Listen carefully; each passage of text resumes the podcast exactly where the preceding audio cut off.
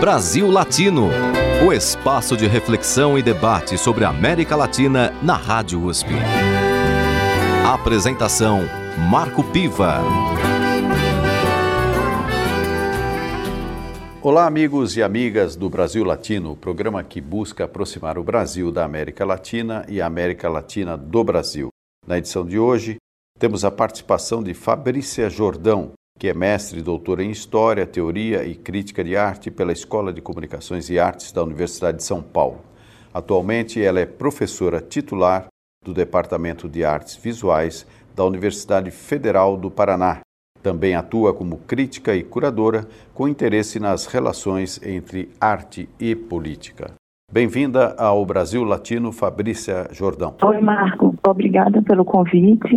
Estou muito feliz de estar participando do programa. Perfeito. Fabrícia, vamos começar falando desta sua nova atividade que está ocorrendo, inclusive, que é a exposição onde você é curadora, que é a primeira Bienal Latino-Americana de São Paulo, 40 anos depois, ou seja, uma exposição que está acontecendo no Centro Cultural São Paulo e com curadoria sua, eu gostaria que você falasse um pouco sobre como surgiu é, a ideia de fazer essa exposição. Essa exposição, ela tá, o projeto dessa exposição estava no meu horizonte já há bastante tempo, porque ela é uma exposição bastante emblemática, considerando que foi a única exposição promovida pela Fundação Bienal de São Paulo que se volta exclusivamente para a América Latina. Então, já esse, essa configuração me interessava, porque a gente sabe que a gente tem um certo distanciamento como país né, das relações com a América Latina.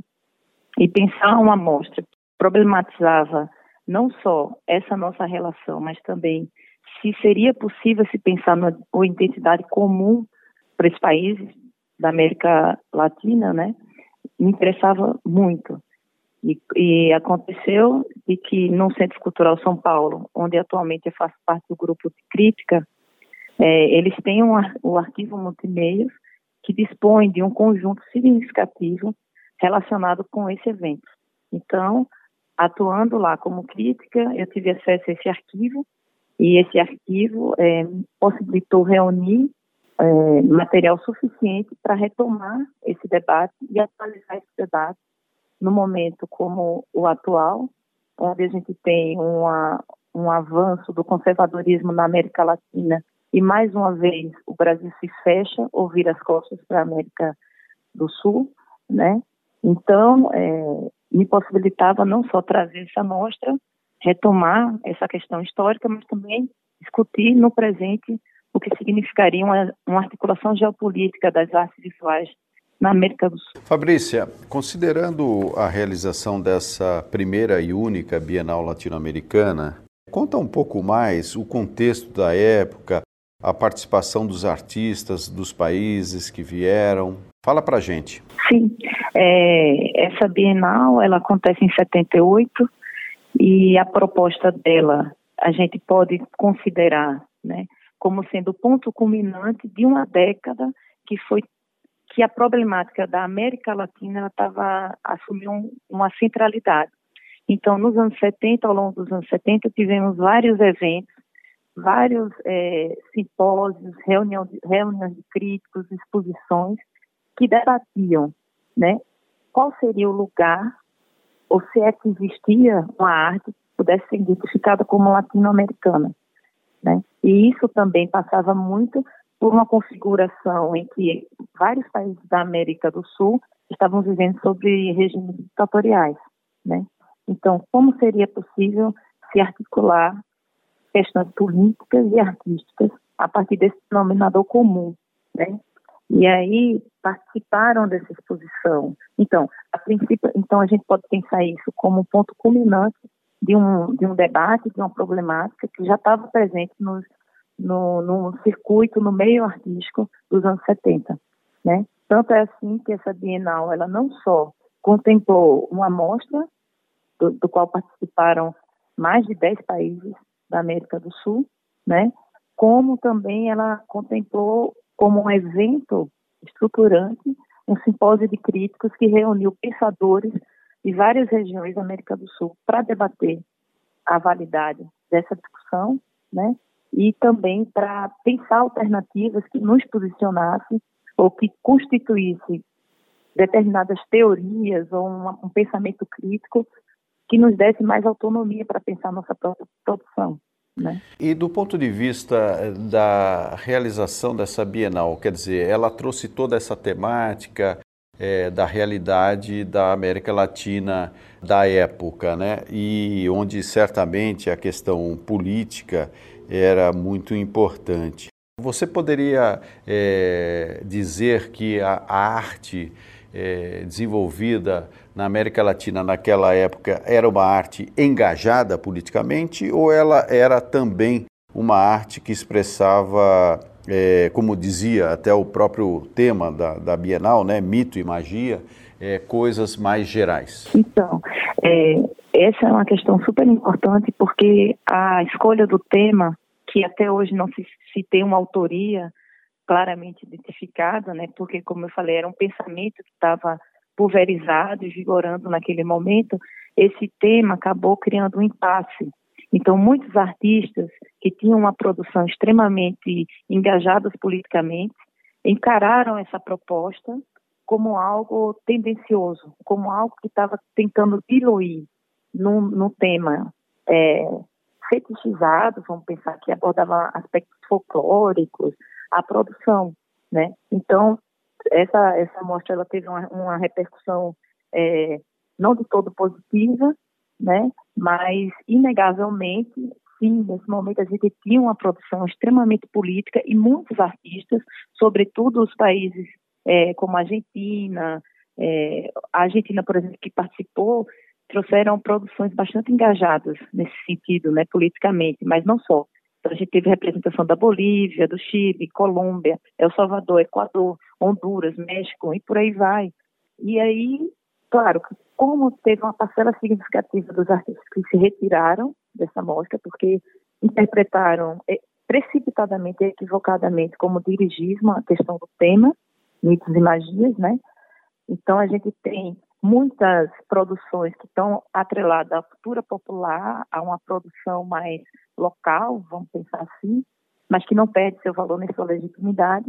E, paralelo a esse, essa, essa mostra, a gente tem os, os debates do simpósio de crítico, que aí sim, todo pautado em debate de política e arte. Né? E o Brasil Latino de hoje entrevista Fabrícia Jordão, mestre e doutora em História pela Escola de Comunicações e Artes da Universidade de São Paulo, professora titular do Departamento de Artes Visuais da Universidade Federal do Paraná e curadora da exposição sobre a primeira Bienal Latino-Americana de São Paulo, que está ocorrendo no Centro Cultural São Paulo até o dia 5 de maio. Fabrícia, eh, no bloco anterior nós falamos sobre as divergências é, que aconteceram entre é, artistas latino-americanos, aqueles mais engajados politicamente, aqueles que tinham também até um engajamento político, mas viam a importância da realização da Bienal. O que eu pergunto para você agora é o seguinte: apenas uma Bienal, quer dizer, só uma versão da Bienal Latino-Americana aconteceu. Quais foram os motivos que impediram o prosseguimento dessa iniciativa? Pois é, essa é uma ótima questão e, e, mais uma vez fortalece esse argumento que propõe que a realização dessa primeira Bienal ela foi muito motivada por uma demanda que estava dominando o debate crítico, né? Então tinham, tínhamos muitos críticos engajados nessa problemática, na reflexão dessa problemática e que como ponto culminante gera essa Bienal. Né? Em 1980, é, a Araci Amaral é convidada pela Fundação Bienal para dar um prosseguimento, um encaminhamento a uma segunda edição, que ocorreria da Bienal Latino-Americana em 80. Em 80, ela, a Araci faz outra convocatória, convida vários críticos e teóricos, pensadores da América Latina, para discutir a viabilidade, os ajustes e os encaminhamentos possíveis para a segunda edição. E a Araci, ela radicaliza essa proposta, retomando teses e projetos dela, que ela já tinha apresentado, inclusive no Congresso é, de Austin, no Texas, ela propõe que a Bienal ela passasse a se ser exclusivamente latino-americana, né? Porque uma das questões que nos ajuda a entender por que não dessa continuidade é que desde sempre a Bienal ela surge em 51 se propondo a ser um, uma instituição de internacionalização, né? Muito atrelada aos parâmetros da Bienal de Veneza. E ela é bem sucedida nesse movimento. Só que ela deixa de fora desse projeto, a, a Fundação Bienal, toda essa produção que estava ao nosso redor, né? Inclusive que estava sendo realizada no nosso próprio país, assim, produção teórica, artística.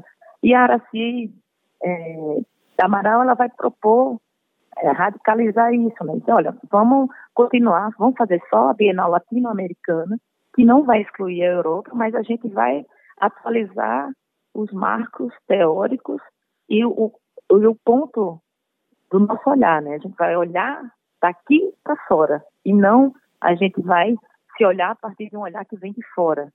Ela apresenta esse projeto e mais uma vez não existe um consenso. É, então teve partidários e contrários a essa proposta e por fim venceu a maioria optou por, pela não realização nem mais da Bienal Latino-Americana, que seria intercalado a Bienal Latino-Americana em um ano e a Bienal Internacional de São Paulo. É, não a comissão reunida decidiu nem não ter mais a Bienal Latino-Americana, nem tampouco substituir a Bienal Internacional por uma Bienal Latino-Americana. Né? Então, é, aí tem muitas questões que poderiam nos ajudar a pensar por que dessa decisão, mas, mas eu considero que efetivamente essa configuração que a Bienal assumiu e que até hoje mantém, que é de ser uma plataforma de internacionalização e, sobretudo, de absorção né, dessa produção internacional, é, nos ajuda um pouco a pensar.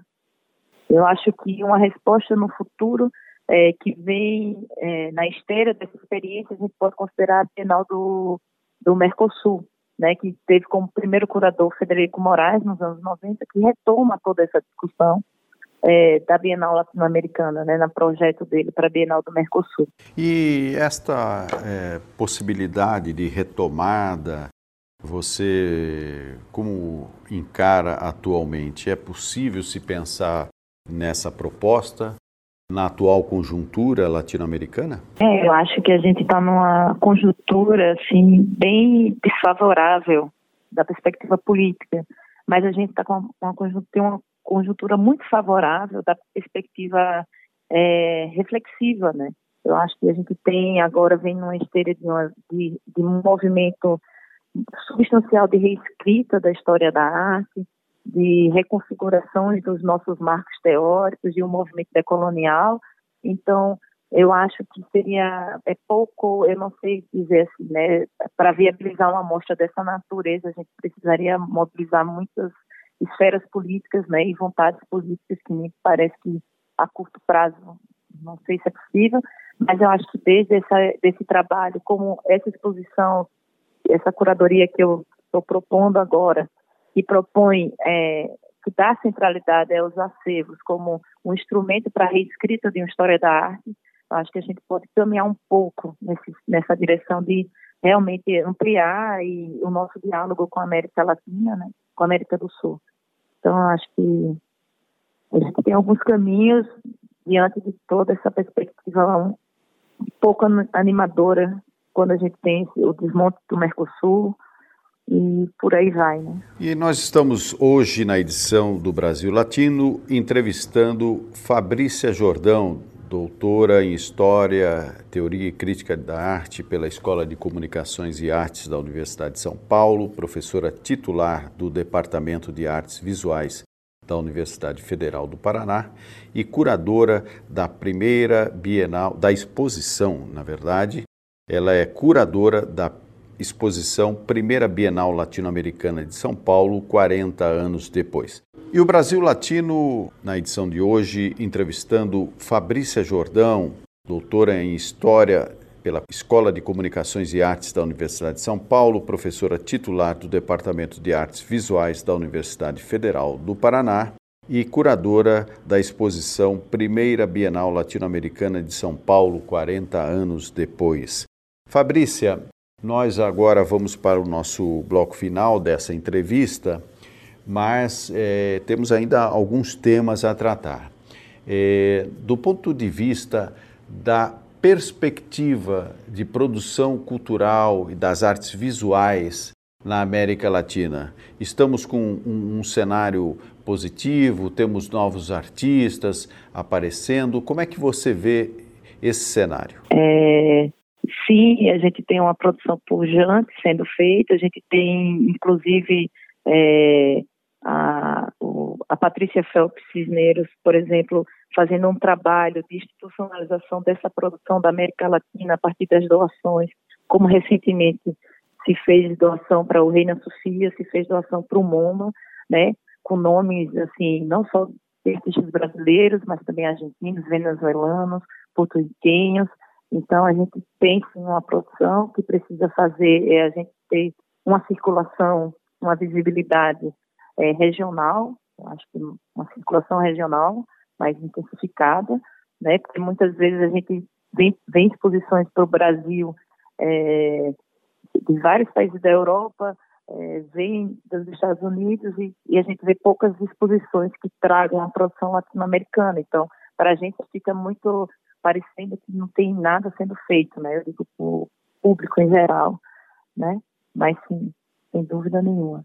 Agora, especificamente sobre o Brasil, esse olhar brasileiro para a América Latina, é, você vê nas artes visuais um interesse nessa área? Eu acho que sim, que tem, um, tem interesse, mas interesses pontuais. Eu acho que a gente precisaria fazer um adensamento dessa, desse olhar a partir de programas como é, a gente tem o Prolan na USP, né? Mas aí cabe a questão quantas é, quantos cursos de artes visuais tem dentro dos seus programas, linhas de pesquisa e atrelada à América Latina, né? porque, do contrário, a gente vai ficar muito no interesse de artistas ou de pesquisadores. Então, fica uma coisa muito pontual. Então, são pesquisadores, um ou outro isolado, que tem uma, um debate, uma reflexão, ou são artistas, um ou outro, que têm um interesse né, com a produção latino-americana. Mas eu acho que falta ainda, nos falta ainda, criar linhas de, de, de pesquisas, de investigação concentradas nesse recorte. Sabe? A gente precisa um pouco se abrir para a América Latina ainda isso, é, para a gente começar a produzir uma reflexão substancial e bem fundamentada dessa produção e, e, dos diálogos possíveis, né? Perfeito, Fabrício. Eu agradeço muito a sua participação nesta edição do Brasil Latino. Sua participação é importante e quero ressaltar que Fabrícia Jordão é curadora da exposição Primeira Bienal Latino-Americana de São Paulo, 40 anos depois, que segue até o dia 5 de maio no Centro Cultural São Paulo, que fica na rua Vergueiro, número 1000, no bairro Vergueiro, Aclimação, ali quem é de São Paulo conhece bem, dá para ir de metrô. E o horário da exposição é das 10 às 20 horas, de terça a domingo. Então, quem estiver passeando por São Paulo, quem for de São Paulo, pode acompanhar essa exposição que resgata a realização da Bienal Latino-Americana de São Paulo, que aconteceu em 1978 e que infelizmente foi a única edição. Fabrícia, mais uma vez, muito obrigado pela sua participação. Eu que agradeço, Marco, o convite e aproveito para convidar os ouvintes também para visitar a exposição. Você está ouvindo Brasil Latino, o espaço de reflexão e debate sobre a América Latina na Rádio USP. Apresentação: Marco Piva. E o Brasil Latino volta agora no segundo bloco, entrevistando Marilene Proença, professora titular da Universidade de São Paulo e diretora do Instituto de Psicologia. Marilene é especialista em psicologia escolar, tendo coordenado muitas pesquisas nessa área. Ela também participa do PROLAN, o Programa Interunidades de Pós-Graduação em Integração da América Latina, aqui na USP. Atualmente, Marilene Proença coordena a equipe de apoio psicológico à Escola Raul Brasil de Suzano, onde aconteceu a tragédia que resultou na morte de 10 pessoas e tem sido um tema constante para a sociedade no sentido de entender o que de fato aconteceu. Então, Marilene, em primeiro lugar, muito obrigado pela sua participação no Brasil Latino. Eu que agradeço o convite e a possibilidade de falar na Rádio USP. Marilene, vamos começar então pelo seu trabalho atual em relação a isso que aconteceu em Suzano, para depois a gente chegar na América Latina. Afinal, o que aconteceu em Suzano? Pois é, Marco, acho que todos nós estamos nos perguntando, né? Acho que a sociedade inteira, os pais, os psicólogos, os profissionais, né, da saúde, da educação, é, tentando entender como é, uma situação como essa, né, uma tragédia como essa acontece numa escola que é uma escola tradicional da cidade, uma escola onde até o próprio secretário atual da educação do município foi aluno da escola, né? Vários professores que lá estão, que, que trabalham na escola, que, que são coordenadores, também foram ex-alunos. Então, é uma escola de referência na cidade, todo mundo conhece a Raul Brasil. Ela é uma escola muito aberta à comunidade, ela tem inclusive um centro de línguas né, é, aberto né, a estudantes que vão lá estudar eh, línguas diferentes. Então, é uma escola que não tem nenhuma situação assim específica que, em princípio, justificasse algum ato de violência tão grande. A própria cidade de Suzano é uma cidade com um bom IDH entre as cidades do estado de São Paulo. É uma cidade violenta ou não? Não, uma cidade que baixos, o né? último assassinato que se tem notícia lá foi em 2017 Quer dizer, então a gente vê uma, uma condição, né, um entorno que não explica o que aconteceu. Né? As explicações elas estão caminhando bastante na direção é, dessas é, formas hoje né, de, de organização dos jovens, que eles estão chamando de Deep Web, em que é, pela internet, pelas redes sociais, encontram grupos que são grupos que promovem a violência, né, que promovem esse tipo de violência, que orientam os jovens a como fazer isso e valorizam aqueles jovens que conseguem a proeza de matar outras pessoas. Né? Normalmente tem um alvo preferencial? Então, é, nós estamos vendo que os alvos eles estão muito voltados para a escola. Nós tivemos Realengo, que foi no Rio de Janeiro, um exemplo disso. Nós temos nos Estados Unidos vários episódios né, de violência, já tivemos na Europa também, é, mas é mostrando que a escola tem sido esse lugar, né, um lugar, talvez o lugar de maior identidade do jovem, né, onde ele passou maior parte da sua vida, onde ele tem um acesso né, maior, enfim é uma relação é, difícil de explicar ainda para todos nós, mas estamos constatando isso, né, que a escola tem sido o espaço privilegiado para esses tipos de ataques, né. A, essa, enfim, eu acho que nós estamos no momento de tentar entender mesmo, né, o que que os jovens buscam nesses espaços. Esse grupo, por exemplo, que segundo a polícia tem investigado, né, tem nos dito que eles queriam superar os mortos de, de Columbine nos Estados Unidos, então queriam matar mais gente do que foi mais jovens do que foram assassinados lá, e isso é comemorado por essa rede, né, é valorizado por essa rede. Então eu acho que é, nós estamos vivendo um novo momento, né? um momento assim que nós precisamos realmente entender, precisamos aprofundar a nossa compreensão para poder é, responder né, a essa barbaridade né, e essa barbárie que está instalada com essas ações uh, de violência. Né? No caso de Suzano, é, que tem todo esse comportamento de jovens é, integrados a essa caverna da internet, né, que não se domina muito,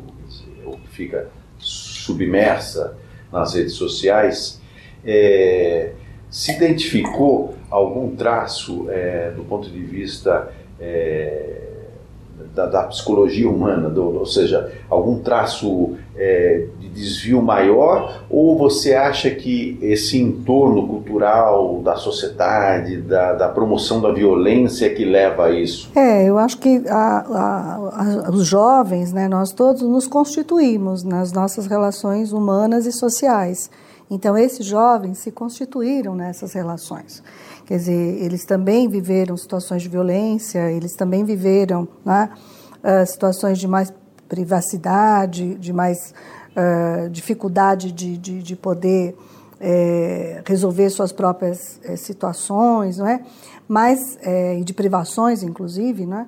Mas o que a gente pode considerar é que nenhuma dessas explicações é suficiente para justificar essa ação de barbárie. Né?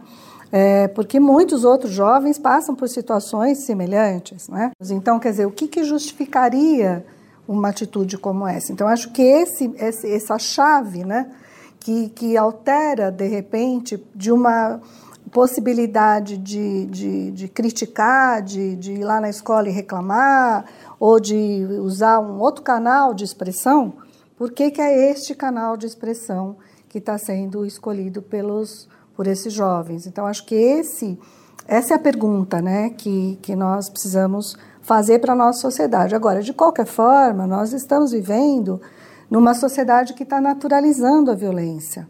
Quando nós ouvimos todos os dias informações, né, na cidade de São Paulo, por exemplo, ah, hoje morreram tantos jovens, nós temos os índices de mortandade da juventude dos 15 aos 25 anos absurdos quando comparados com outros países.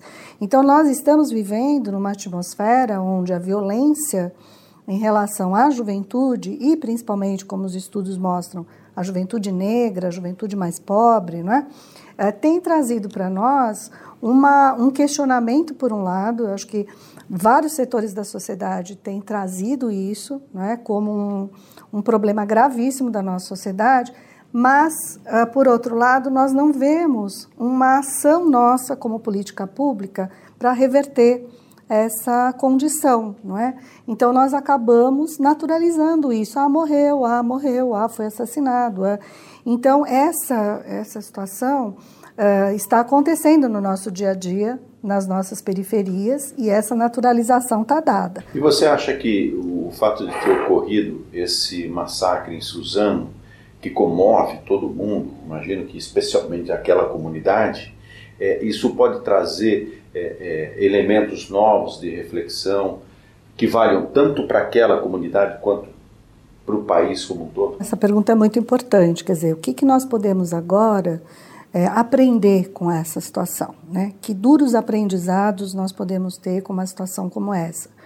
É, eu vejo que é, nós, como psicólogos, né, estamos é, tentando também trabalhar muito no sentido de ouvir os jovens, ouvir os jovens dessa escola, ouvir os professores, né, podemos entender melhor como é que essas, essa geração está vivendo essa situação dentro dessa escola, mas também pensando não é, em propostas formativas que venham a partir da Secretaria de Educação, da Secretaria de Saúde, para que a gente possa pensar ações na direção de é, não, não deixar que essas é, necessidades né, não sejam ouvidas, não sejam canalizadas para algum tipo de ação, para algum tipo de proposta. Então a gente vê muito isso, né? Quanto mais você implica os jovens em ações que são propositivas, então, experiências com grêmios nas escolas, experiências com rádio comunitária, experiências com jornal, com teatro, Ou seja, em suma, com grafite. A participação é muito importante, né? Para a juventude poder não só se socializar, como também ter um certo protagonismo. Exatamente, e ter um canal né, de expressão. E isso desde sempre, né? Nós, uh, recentemente, a Morentanda defendeu uma um mestrado sobre protagonismo infantil na América Latina, e, e eles estão fazendo um trabalho né, com uma comunidade aqui na, na região uh, norte de São Paulo, na Brasilândia, em que as crianças estão discutindo formas para construir uma praça na, no bairro onde elas moram, porque não tem nenhum espaço urbano ali é, onde elas possam brincar. Então, essa possibilidade das crianças pensarem o espaço urbano, discutirem com esses jovens né, a respeito de como isso pode ser, é, pensarem ações para a construção dessa praça e executarem isso, isso leva a uma possibilidade de, de protagonismo né, que já vai se construindo desde a infância. Então, você vai ter um jovem que já está trabalhando isso na sua, no seu próprio dia a dia e que vai ampliando isso à medida que ele vai também é, se desenvolvendo. Perfeito. E vamos ouvir agora Como Nossos Pais, música de Belchior, na voz de Elis Regina. Brasil Latino. Não quero lhe falar, meu grande amor, das coisas que aprendi nos discos. Quero lhe contar como eu vivi e tudo o que aconteceu comigo. Viver é melhor que sonhar. Eu sei que o amor é uma coisa boa. Mas também sei que qualquer canto é menor do que a vida de qualquer pessoa. Por isso, cuidar do meu bem. Há perigo na esquina. Eles venceram e o sinal está fechado para nós que somos jovens. Para abraçar seu irmão e beijar sua menina na rua é que se fez o seu braço, o seu lábio e a sua voz. Você me pergunta pela minha paixão. Digo que estou encantada como uma nova invenção. Eu vou ficar nesta cidade, não vou voltar pro sertão. Pois vejo vir vindo no vento o cheiro da nova estação. Ferida viva do meu coração.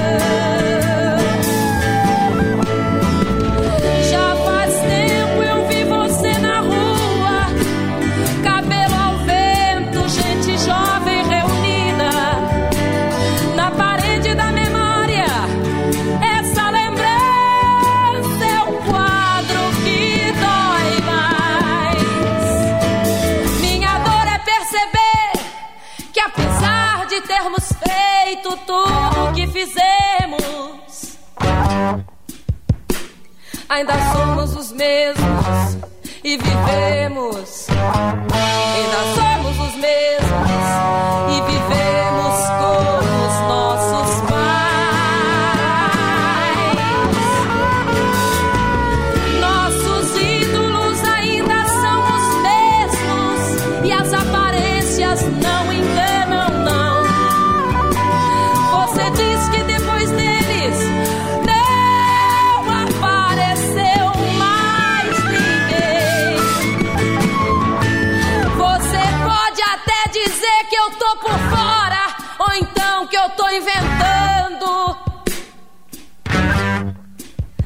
Mas é você que ama o passado e que não vê. É você que ama o passado e que não vê que o novo sempre vem.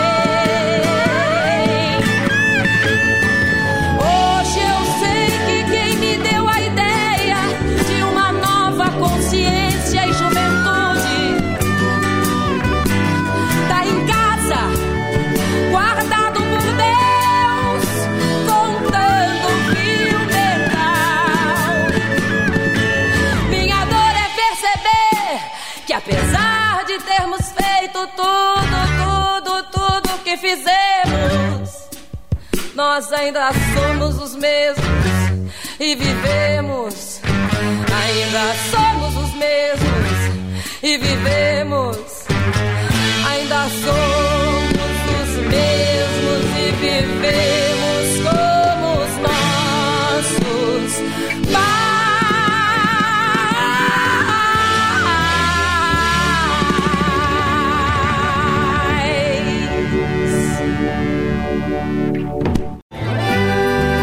Você está ouvindo Brasil Latino, o espaço de reflexão e debate sobre a América Latina na Rádio USP. A apresentação Marco Piva.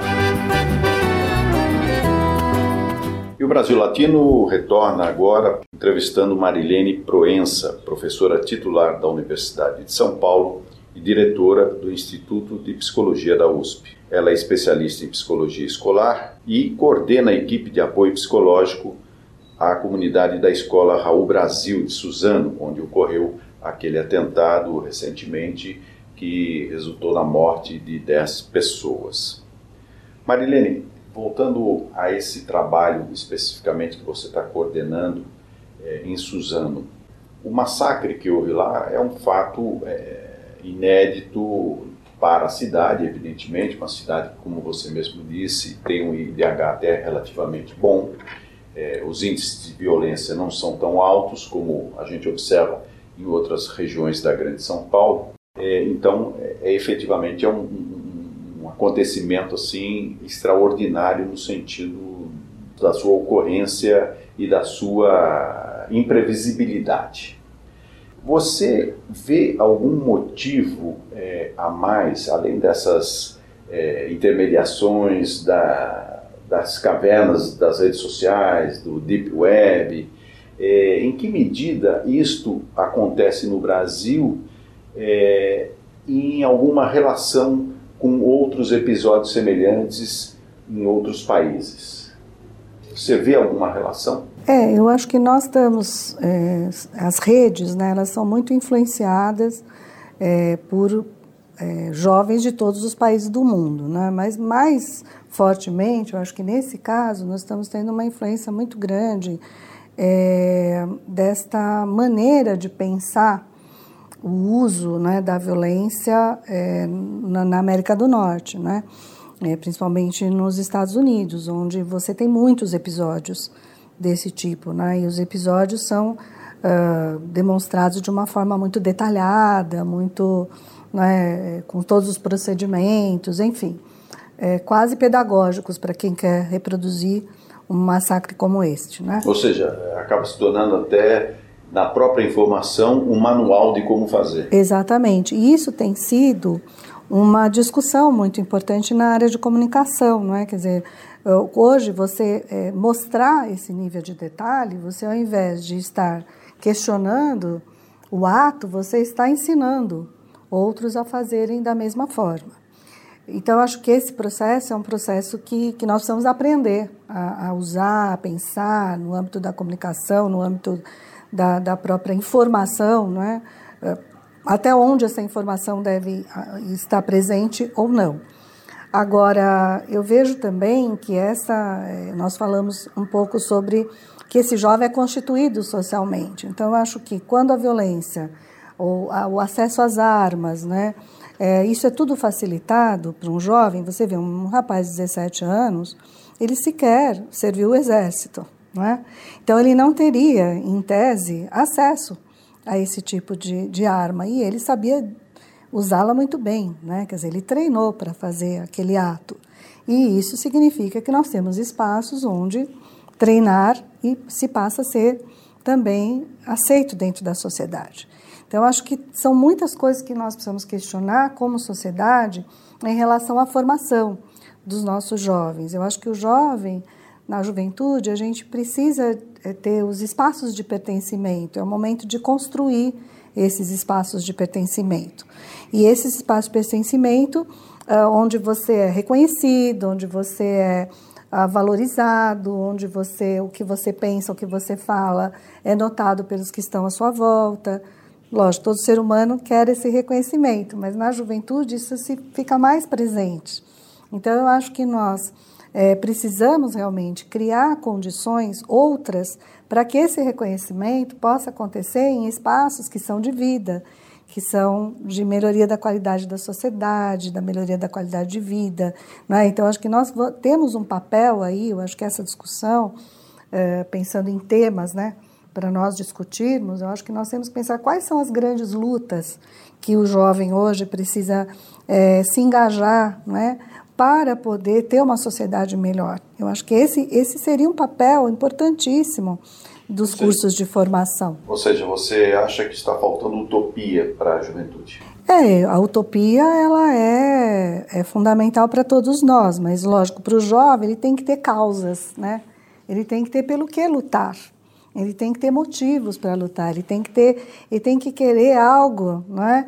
que vai melhorar a sociedade. Nós já passamos por isso, né? já passamos pela, por essas etapas da juventude, tivemos as nossas causas, né? as nossas utopias, os nossos anseios, né? os nossos desejos, e quando você encontra boas causas, causas que te movimentam, que te mobilizam, você se engaja nessas causas, né? Então acho que é um momento tão importante da vida. E eu vejo que na nossa sociedade, né, nós temos muito uma demonização muitas vezes do jovem, né? Um questionamento do jovem, tá vendo? É jovem, tá fazendo isso, tá fazendo aquilo.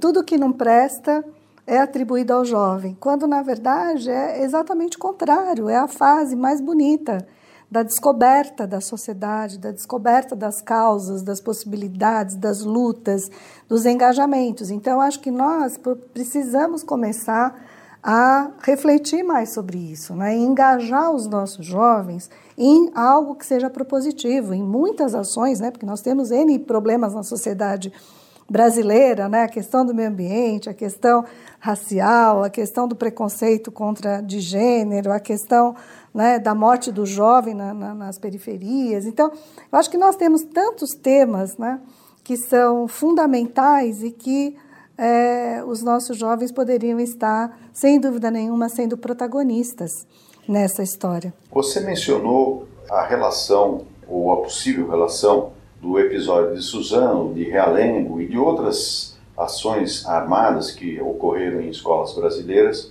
é, com essa referência nos Estados Unidos, onde esse tipo de agressão e de atentado é, é bastante, diria até comum no sentido de um histórico. Né?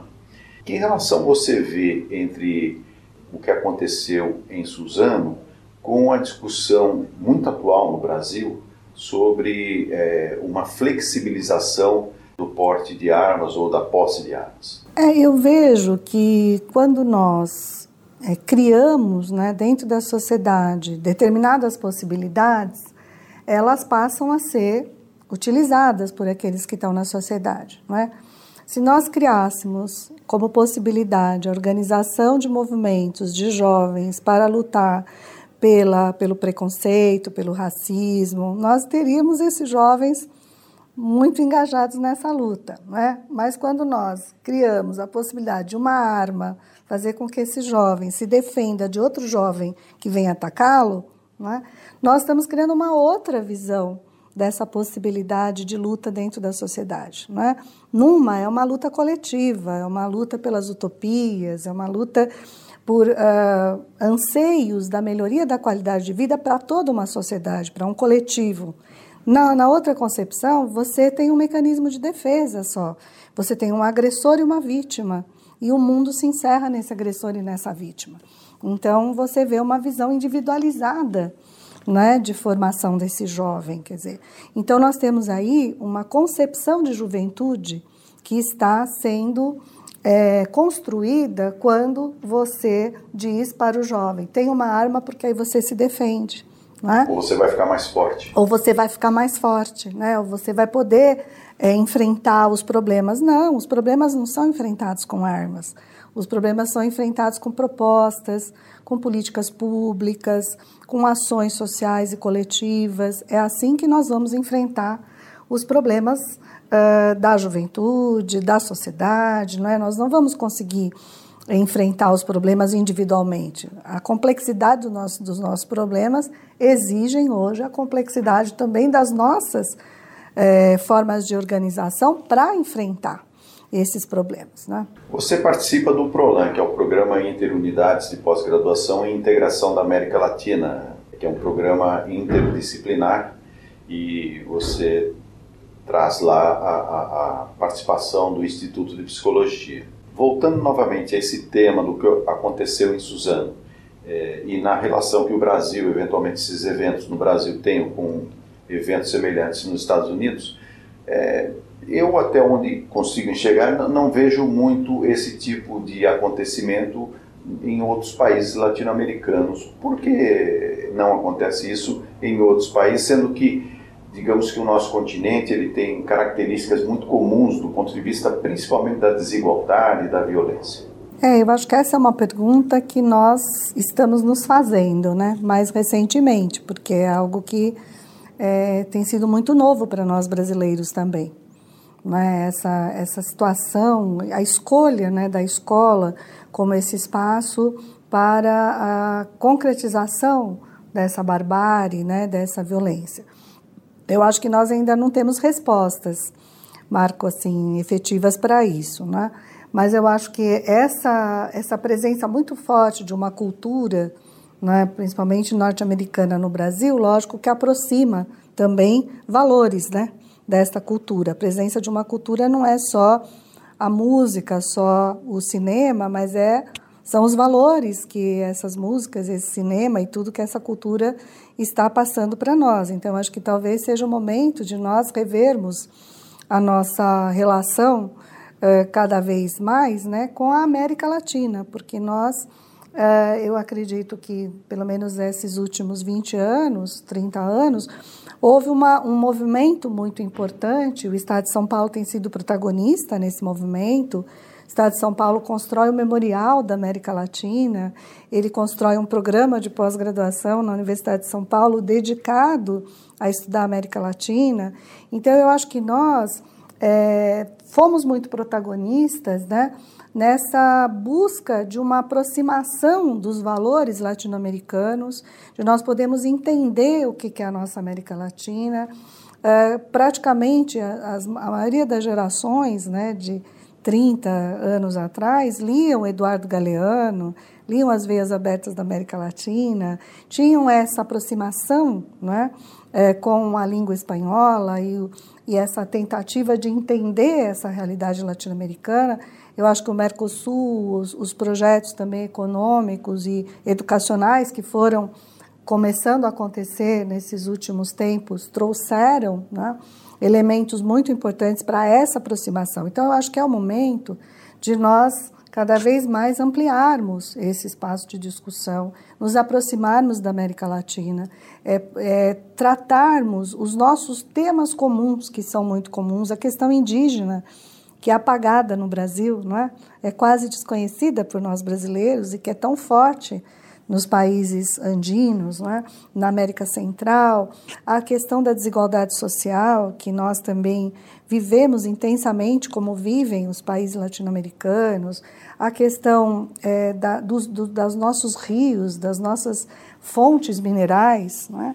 e por aí vai. Acho que a gente tem muitos temas né, e muitas é, aproximações que nós é, necessariamente precisamos resgatar, precisamos retomar e precisamos trazer à tona, né, para que nós não nos afastemos dessa possibilidade de construir realmente uma América é, que seja latina. Vamos agora para mais um momento musical do Brasil Latino.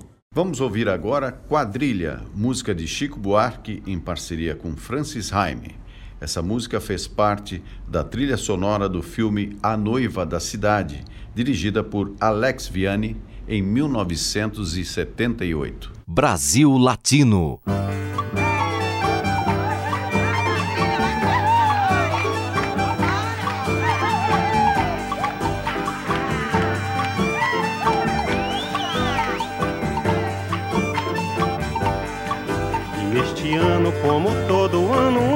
Vez por ano, tem quadrilha no arraial.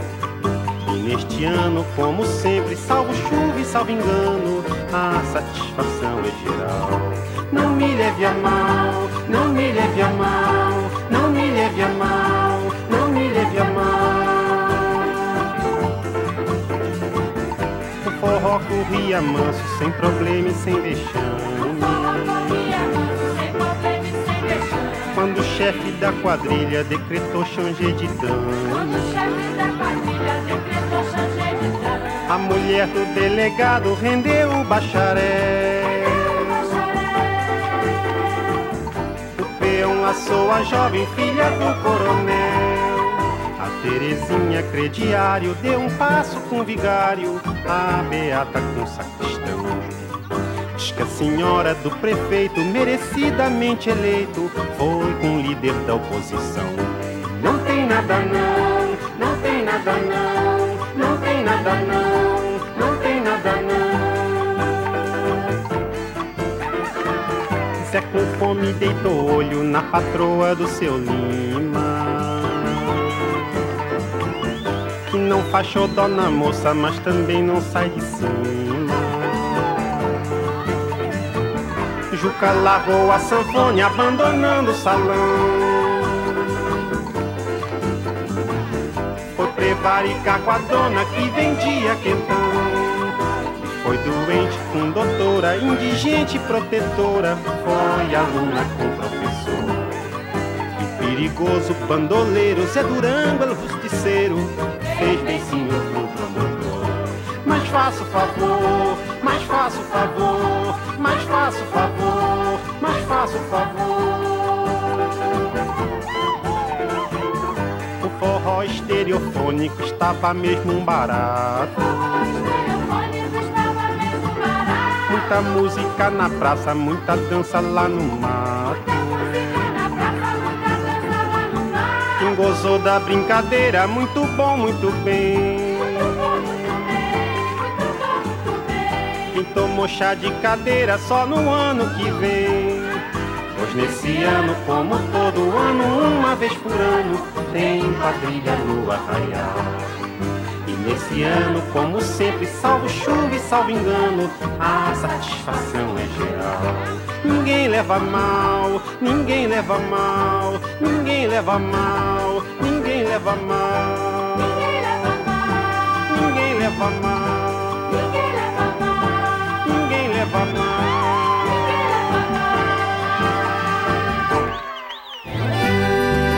Você está ouvindo Brasil Latino, o espaço de reflexão e debate sobre a América Latina na Rádio USP. Apresentação: Marco Piva. Eu agradeço a sua participação, Marilene Proença. É, foi um papo muito interessante porque nós estamos vivendo aí momentos é, cruciais da sociedade brasileira e da sociedade latino-americana, especialmente a partir desse evento de Suzano que você, é, onde você está coordenando essa equipe de apoio psicológico é, com professores da USP e da Unicamp e da, e da Unesp. É, isso é muito importante porque traz um, uma, uma participação prática da universidade, uma contribuição prática para um evento completamente é, diferente e impactante para todo mundo. Então agradeço mais uma vez a sua participação. Eu que agradeço a oportunidade de estar aqui no, nesse programa. E o Brasil Latino vai ficando por aqui. Na produção de áudio, Benê Ribeiro, na produção Alexandre Veiga, estagiário Vitor Coutinho, curadoria musical de Carlinhos Antunes. Se você quiser falar com a gente, escreva para ouvinte.usp.br. Repetindo, ouvinte.usp.br. Eu fico por aqui e espero sua audiência em nossa próxima edição. Até lá e um abraço. Você ouviu Brasil Latino, o espaço de reflexão e debate sobre a América Latina na Rádio USP. Apresentação: Marco Piva.